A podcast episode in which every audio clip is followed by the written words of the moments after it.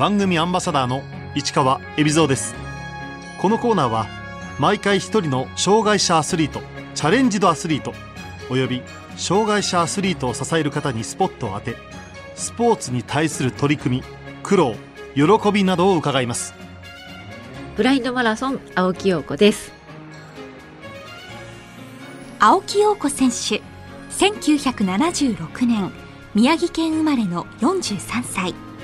高校卒業後網膜剥離の影響で視覚に障害を負いますがその後都内のブラインドマラソンクラブを知り伴走者と一緒に走り始めます。2016年強化指定選手となり本格的に競技を開始。レースのたびに記録を縮め昨年12月の抱負マラソンで自己ベスト3時間9分55秒をマーク。今年2月の別府大分マラソンで2位となり東京パラリンピック女子最後の推薦枠を勝ち取っています。青木選手の現在の視力は？網膜剥離で今のような見え方になっていて今右目は、まあ、明るさがわかるぐらい。で左目の方視力的には0.02とかそれぐらいでただ見える範囲とか霞んで見えている。でさらに見える範囲も狭いっていう見え方なのでちょっと人の顔までははっきり分かんない。ただ人がいるっていうのは分かります。私のこの見え方はあの一応高校を卒業するぐらいの、まあ、怪我が原因で今の見え方になっています。その学生時代とか、まあ、途中からその今の見え方になっているのでそれまでは何でもできたんですけれども運動はちょっと苦手でした。青木選手は国立職業リハビリテーションセンターで職業訓練を受け2007年現在所属する NTT クラルティに入社しました。障害者や障害のある、まあ、支援している人たちに向けて、まあ、役立つサイトを運営しています。UUU というですねポータルサイトの運営が私のまあ主な仕事の内容でして文章を書いて記事作成。あとは取材に行ったりとかそういうことをしています。でそれ以外にも、まあ、私視覚障害の当事者なんですけれどもそういう障害理解研修そういったこととかあとは今私がやっている、まあ、ブラインドマラソンの、えー、スポーツのこう体験授業を小中学校さん向けとかにやっています。会社員として日々を過ごしていた青木選手。目が見える伴走者ガイドランナーと一緒に走るブラインドマラソンを始めたきっかけはまあ、一人じゃ運動ができなくなったっていうことがあります。で私の同僚に東京の代々木公園で伴走クラブっていうのがあるって教えてもらってであ代々木公園だし なんかそういうところに行って一人じゃ運動とかできないから誰かと一緒に何かできるんであれば本当ちょっと行ってみたいなっていうそういう軽い気持ち。本当興味本位で始めました。初めてガイドランナーと走った時の感想は？最初にですねまあ走ったというよりも正確に言えば歩いてみたっていうのがあります。で周りのみんなが走っていたからあじゃあ私も走れるのかなと思ってその一緒にいる伴走者の人と、まあ、歩いた後に走るっていうのをやってみました。それまで特にスポーツをやっていなかったという青木選手ブラインドマラソンを続けようと思った理由は？やっぱ戸惑いとか不安とかそういうのもあったんですね。でもまあ、誰かと一緒にやることで何かできるっていうこの、まあ、ブラインドマラソンをやってみてすごく私の中では新しい何かにこうチャレンジできるとか挑戦できるって言ったらいいんですかね。そういうのもちょっと感じるようになったっていうのがあったのでここが一番、まあ、何かやってみたいって思えるようなきっかけになったとも言えます。趣味で走っていた青木選手。最初にフルマラソンを走ったのはどのくらいしてからなんでしょうか？最初にフルマラソンを走ったのは走り始めて3年ぐらい実は経ってからなんです。一番最初に走ったのは多分2011年。フルマラソンを走ろうと思ったのはやっぱり周りのその伴走してくれてる人たちがそろそろ走ってみたらとか あと周りの友達ランナーとかにもですねでも走ってみてもいいんじゃないのって言われるようになって走ったっていうのがあります。フルマラソンを走る前までは最初10キロのレースに出ました。でその後にハーフマラソンに挑戦して何本か走ってそうすると周りの人たちからもハーフ走れたらフル走れるよ言われました。最初に出場したフルマラソンは茨城県に開催されるつくばマラソンです。で一番最初に走ったそのつくばマラソンのタイムは実は5時間超えてます。もう終わった後もう二度と走りたくないと思いました。でもやっぱちょっと悔しいなって思ったんですよね。その帰る途中で、まあ、5時間せせめて5時間は切って走りたいっていうふうに思いました。アマチュアランナーとしてレース経験を重ねていくうちに青木選手は本格的にブラインドマラソンに取り組もうと決意します。本当に競技としてやろうと思ったのは2015年です。きっかけはあの、まあ、仕事でも、まあ、悠々でポータルサイトを作ってるってお話ししたんですけれどもこの中で元オリンピアンの有森裕子さん。この方にインタビューする機会がありました。青木選手は会社の仕事で担当していた障害者と支援者のための情報サイト UUU でオリンピック女子マラソンメダリストの有森裕子さんにインタビューすることに。視覚障害者も出場できる霞ヶ浦マラソンで有森さんに出会ったことがきっかけでした。有森さん伴走者として走っていました。なぜ伴走しているかとかそういうことを、まあ、私たちからこう発信できたらいいなと思ったので思い切って声をかけたら快く引き受けてくれました。で当時それ2015年なんですけれども、まあ、私そこまでにあのサブ4っていういわゆる市民ランナーが憧れる4時間切りもしました。で有森さんとのそのお話インタビューした時にもまあ、今の自分のタイムの話をしたりで2015年はちょうどリオパラリンピックの前の年でした。でリオパラリンピックは実は女子視覚障害の女子の正式種目となったのがリオパラリンピックからなんです。で有森さんもそのことをお話をしていた時に、まあ、自分がもしそのやりたいって思うんだったらもう今ここでもう自分でこうやるって決めるしかないって言われたんですね。もうもちろんもうリオに出れるとか出れないとかではなくてパラリンピックを目指したいってやっぱそこで言われた時に強く思いました。有森さんの言葉に背中を押され青木選手はパラリンピックを目指そうと心に決めました。青木選手のような競技レベルになると伴走者も実力が要求されるのでは？結構よく聞かれるのが私と走る人だとすごい速い人じゃなきゃダメとかっていうのがあるんですが実はそういうことは本当はまあないというか日々の練習の中で毎回毎回全力で走ってるわけではありません。ですので、まあ、伴走者の方は本当年齢も結構上の人も実はいます。まあ、私がこう例えばゆっくり走りたい時そういった時に走ってくれる人とか、あと速い練習がしたい時に走ってくれる人。で、そういうふうに、やっぱり分けて、まあ、伴走者の人たちがそれぞれ関わってくれているというのが今あります。誰でも伴走っていうのはできます。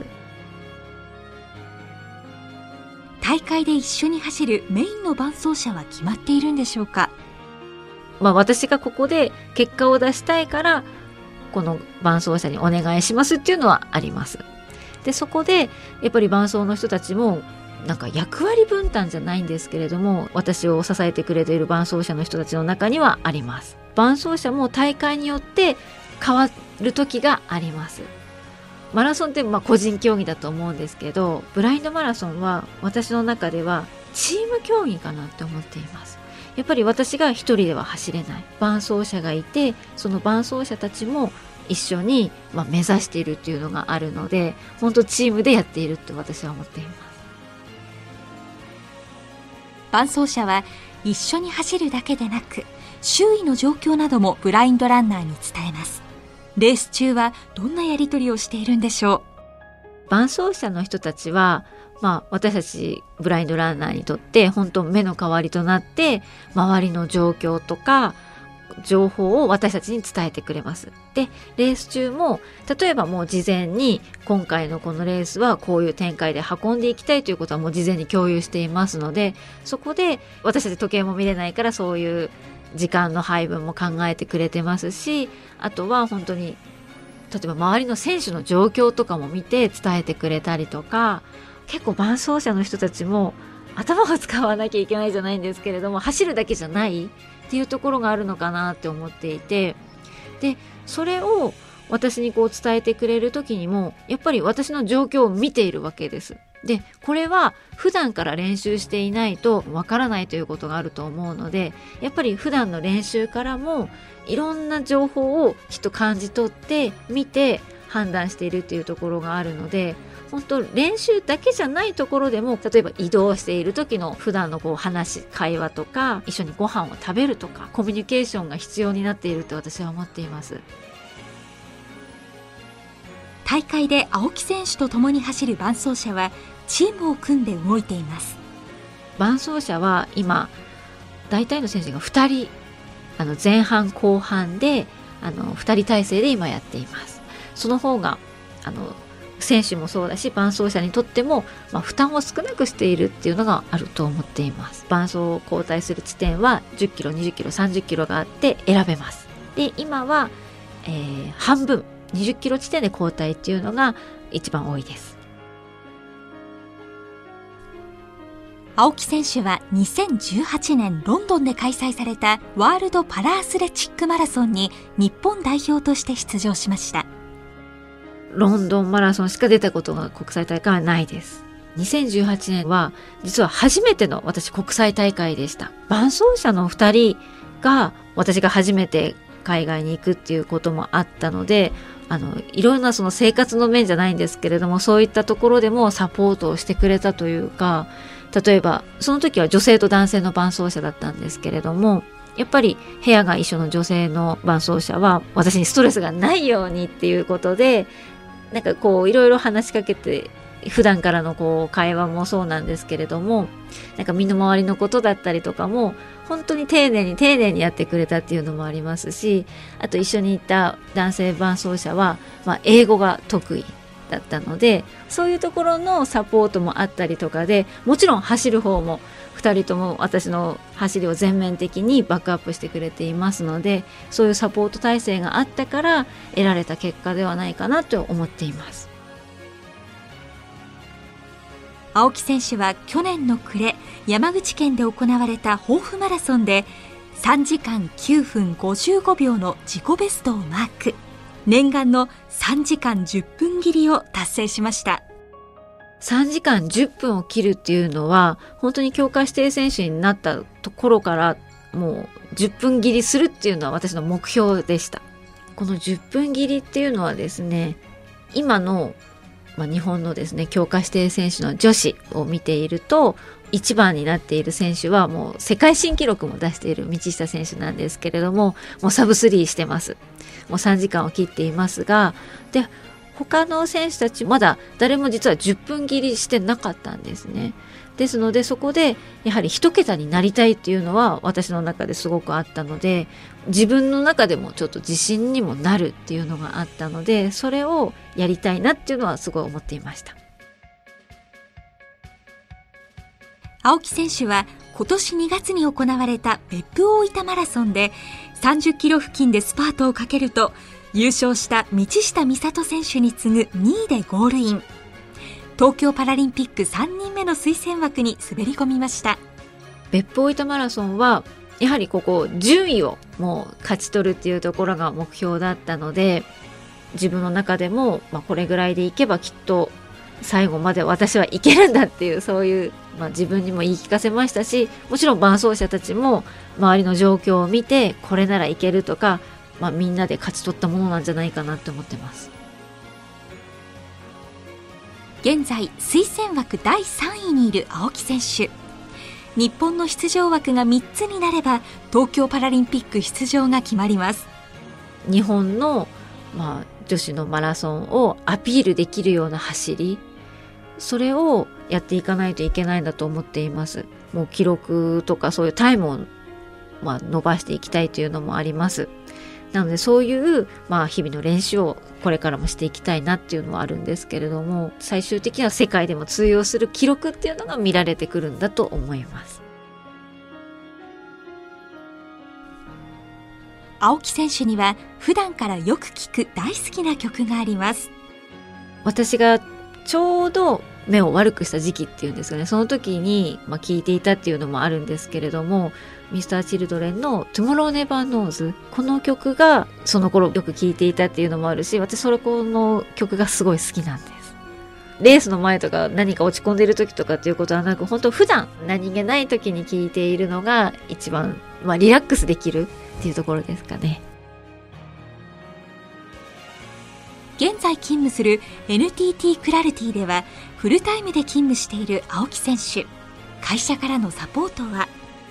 例えばもう大会とかあの合宿とかあと日々の練習のところでもそういった、まあ、トレーニングを強化するためにあのサポートしていただいているので仕事と競技を両立できるような体制を作っていただいています。あとはあの大会とかに応援に来ていただいたりとかですね。この応援っていうのはですね私たち見えないから声っていうのがすごい大きな力になっているのでそこがですね本当にもう知ってる声が聞こえると私もすごく嬉しくなります。家では主婦業もこなしている青木選手。ご主人も視覚障害者です。今年12年目になるんですけれども夫も視覚障害がありますで今ですね実は夫もちょっと走るようになりました。でそうすると今までまあ、私が走っていろいろ家事とかもやっていたっていうのを、まあ、自分も帰ってきてこう疲れてあなんか私がご飯作ってたんだなとかそういうのをこう知ってくれてあ前こんな大変だったんだっていうのをすごく感じてくれるようになったっていうのがあって今あの私の会社の同僚の人と一緒に応援に大会の応援に来てくれたりとかそういうふうにですねすごく家族も応援してくれています。まあ、夫も視覚障害があって私も視覚障害というところでお互いに自分のできることをやってくれている今は本当私が例えばこれ洗濯していくから干しといてねみたいなことがあるとそうやって洗濯を干してくれたり食器の後片付けとかもまあたまにですけどやってくれたりとかいろいろとお互い協力しながらやっています。青木選手にアスリートとしてこれからの夢を聞きました。東京パラリンピックがまあ開催されてそれが私の最終的なゴールだとは全然思っていなくてやはりここをきっかけに、まあ、ブラインドマラソンっていうのが、まあ、多くの人に知ってもらうっていうところにつなげたいなって思っています。というのもやはり、まあ、皆さん知らないとこういう競技があるということすらわからないでもブラインドマラソンがある伴走者がいるじゃあ自分も走っていたら何かそういうことができるんじゃないかっていう人ももしかしたら増えるかもしれない。そしたらお互い走りたいそのブラインドランナーと伴走したい人がお互いこう増えていくようになるとそこから競技の人口とかも増えていくのかなって思います。なのでそういうふうになってほしいと思っています。